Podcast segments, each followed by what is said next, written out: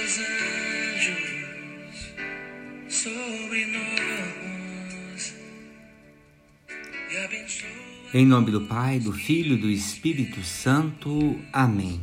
A graça de nosso Senhor Jesus Cristo, o amor do Pai e a comunhão do Espírito Santo estejam convosco. Boa noite, meus irmãos, minhas irmãs. Quero rezar com vocês nessa noite o Evangelho de São Lucas, capítulo 12, dos versículos 35 a 38. E a nossa oração final será uma oração que um aluno aqui do colégio, o Gabriel, ele me mandou agora à noite. Então, eu farei, Gabriel, a oração que você mandou para mim, né? E agradeço a sua oração e o seu cuidado e quero oferecer a sua oração para aqueles que nos acompanham em oração. Naquele tempo, disse Jesus aos seus discípulos: Que vossos rins estejam cingidos e as lâmpadas acesas. Sede como homens que estão esperando seu Senhor voltar de uma festa de casamento para lhe abrirem imediatamente a porta logo que ele chegar e bater. Felizes os empregados que o Senhor encontrar acordados quando chegar. em verdade eu vos digo, ele mesmo vai cingir-se, fazê-lo sentar-se à mesa e passando o servirá. E caso ele chegue à meia-noite ou às três da madrugada, felizes serão se assim os encontrar. Palavra da salvação, glória a vós, Senhor. Hoje, meus irmãos e irmãs, nós estamos aqui na terra. No entanto, enquanto aqui é, permanecermos, precisamos manter os nossos olhos voltados para o alto à espera daquele que há de vir, nosso Senhor, o Filho de Deus. Por isso, o Evangelho de Lucas se refere ao Senhor a quem os seus empregados esperam e que volta para casa depois de uma festa de casamento. Aí vem rins cingidos e lâmpadas acesas, quer dizer, estejam atentos. Significa o estado de alerta e de prontidão em que todo cristão deve permanecer. A festa de casamento Vejam, a festa de casamento são as bodas do Cordeiro que se realiza no céu e para a qual todos nós somos convidados. Vejam, um dia Jesus virá e nos levará definitivamente para participar desse banquete. Espiritualmente, porém, Jesus já está chegando à nossa vida a todo momento e por isso não podemos relaxar na nossa vigilância. Aqui mesmo na terra, nós já podemos sentar à mesa com Jesus quando participamos da Eucaristia.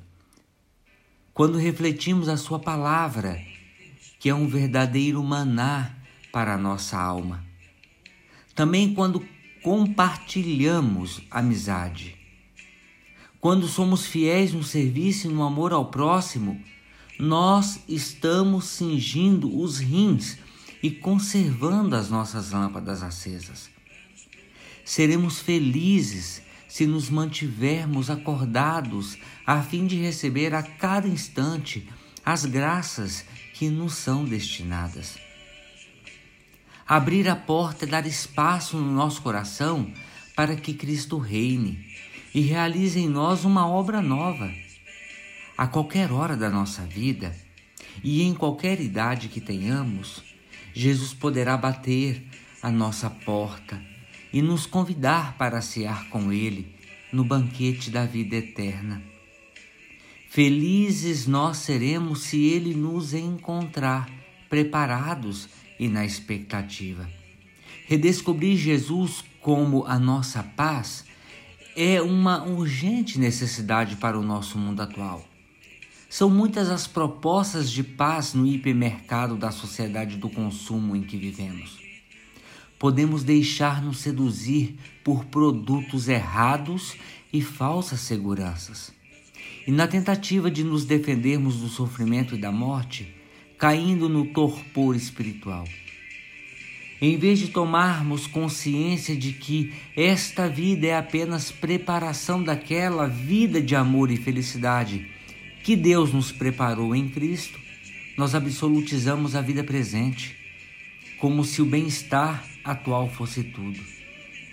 Contemplando o mistério pascal, meus irmãos e irmãs, esse mistério pascal do Senhor, teremos bem acesa a lâmpada da fé, que se torna confiança em todas as circunstâncias e nos torna, e nos torna vigilantes, acordados e prontos para realizar a tarefa que o Senhor nos confia. É preciso estar a cumpri-la quando o Senhor vier. É essa atitude humana digna do verdadeiro discípulo de, de Cristo. Estar disponível, pronto, com toda a confiança.